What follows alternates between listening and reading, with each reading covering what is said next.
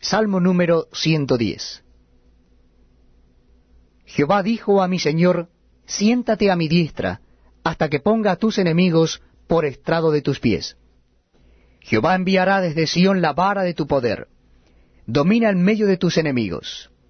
Tu pueblo se te ofrecerá voluntariamente en el día de tu poder, en la hermosura de la santidad. Desde el seno de la aurora tienes tú el rocío de tu juventud. Juró Jehová, y no se arrepentirá.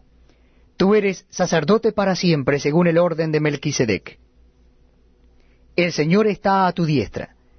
Quebrantará a los reyes en el día de su ira. Juzgará entre las naciones. Las llenará